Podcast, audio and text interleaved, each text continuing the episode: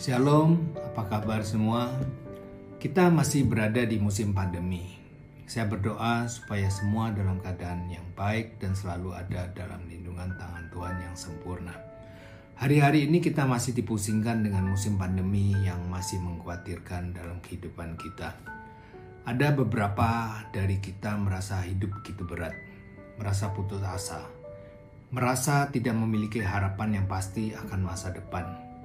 Banyak di antara kita yang frustasi sampai kapan pandemi ini akan berakhir. Lalu, apakah yang harus kita lakukan? Di saat-saat kita sedang mengalami lembah kekelaman dan mengalami kejenuhan, saudara yang dikasih Tuhan, hari ini kita mau belajar firman Tuhan yang saya kutip dari Yesaya 30 ayat 15. Sebab beginilah firman Tuhan Allah yang Maha Kudus, Allah Israel dengan bertobat dan tinggal diam, kamu akan diselamatkan dalam tinggal tenang dan percaya terletak kekuatanmu tetapi engkau enggan. Pesan Tuhan hari ini saya beri tema Sela. Kata tinggal diam atau Sela sama artinya dengan jeda. Dalam kitab Mazmur, kata sela digunakan sebagai jeda dari sebuah lagu. Fungsi sela lebih dari sekedar tanda dalam menyanyi. Sela mempunyai arti yang dalam dan luas. Bukan hanya untuk keperluan menyanyi atau bermusik pada waktu itu, tetapi juga untuk menjalani irama hidup ini, juga terutama pada musim sekarang ini. Sela dengan tujuan untuk stop dan refleksi, Stop dan refleksi adalah untuk kita dapat melakukan dialog batin dengan Tuhan dan diri sendiri. Dalam ritme kehidupan yang semakin cepat dan semakin rumit hari-hari ini, kita perlu menginjak rem kehidupan dan stop. Lalu berkaca diri dengan firman Allah dan menilai adakah ruang-ruang dalam hati kita yang perlu ditata ulang. Kita harus sering bersela dalam kehidupan ini. Allah ingin kita berdiam diri di hadapannya, memberi waktu dan ruang bagi dia untuk berbicara dengan leluasa pada kita dan menata perspektif hidup dengan mengakui bahwa dia adalah penuntun hidup yang ajaib. Namun apa yang harus kita lakukan di masa sela yang kita ambil? Mengambil masa sela bukan berarti kita tidak melakukan apa pun. Namun di masa sela kita dapat tinggal tenang sambil terus mencari wajah Tuhan dan mempertajam visi Tuhan yang telah diberikan di hati kita. Pergunakanlah masa sela dengan tinggal tenang sambil mencari kehendak Tuhan atas hidup kita. Karena dengan tinggal tenang kita dapat berkomunikasi dengan Tuhan lewat doa-doa yang kita ucapkan.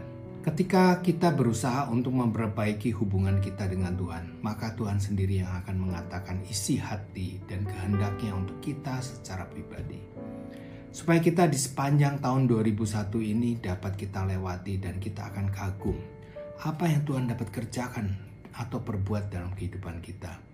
Karena kalau kita mau tinggal diam, ada banyak perkara dapat kita lakukan bersama Tuhan di sepanjang tahun ini dengan kita belajar, belajar tenang, belajar kuasai diri, belajar sabar. Pertanyaannya, apa yang akan kita terima kalau kita mau sela belajar untuk berdiam diri? Yang pertama, kita akan melihat banyak mujizat. Orang-orang yang berdiam diri di hadapan Tuhan adalah orang-orang yang mendapatkan banyak mujizat. Daud berkata di Mazmur 1 ayat 1 sampai 2, Berbahagialah orang yang tidak berjalan menurut nasihat orang fasik, yang tidak berdiri di jalan orang berdosa, dan yang tidak duduk dalam kumpulan pencemooh. Tetapi yang kesukaannya ialah Taurat Tuhan, dan yang merenungkan Taurat itu siang dan malam. Inilah orang-orang yang disebut orang-orang yang berdiam diri, merenungkan Taurat Tuhan, mengingat kasih setia Tuhan, mengingat segala kebaikan-kebaikan Tuhan dalam hidup kita. Sehingga apa yang terjadi? Kita akan mengalami banyak mujizat terjadi di musim ini. Tapi sebaliknya kalau kita sibuk dengan urusan kita sendiri seperti apa yang terjadi ketika Yesus masuk ke rumah Marta dan Maria. Maria duduk di bawah kaki Tuhan untuk berdiam diri, sementara Marta sibuk sekali. Bukannya nggak boleh sibuk, tetapi waktunya nggak tepat. Jadi saatnya harus diam diri ya harus diam. Saatnya harus tenang ya harus tenang. Tetapi Marta sibuk dengan urusannya. Lalu Yesus mulai menegurnya dengan berkata, Marta, Marta, engkau mengkhawatirkan dirimu dengan banyak hal. tapi Maria telah mengambil bagian yang terbaik dalam hidupnya. Berarti saudara, kalau saja kita mau saja berdiam diri, kita akan melihat banyak mujizat terjadi dalam kehidupan kita. Yang kedua, kita akan selalu dekat dengan Tuhan. Untuk bisa selalu dekat dengan Tuhan tidak instan dan tiba-tiba. Harus kita bangun dengan perlahan-lahan dan setiap hari terus-menerus sampai menjadi suatu kebiasaan. Nah, orang-orang yang senantiasa sela atau berdiam diri di hadapan Tuhan dan mencari wajah Tuhan akan menemukan kasih yang luar biasa. Sehingga kita akan semakin dekat dengan Tuhan dan kita akan menyadari bahwa tanpa Tuhan kita nggak bisa berbuat apa-apa. Tapi bersama dengan Tuhan kita cakap menanggung segala perkara. Itu sebabnya Daud berkata, hanya dekat Allah saja aku tenang. Haleluya. Yang ketiga, kita akan menghindarkan diri dari banyak kesalahan.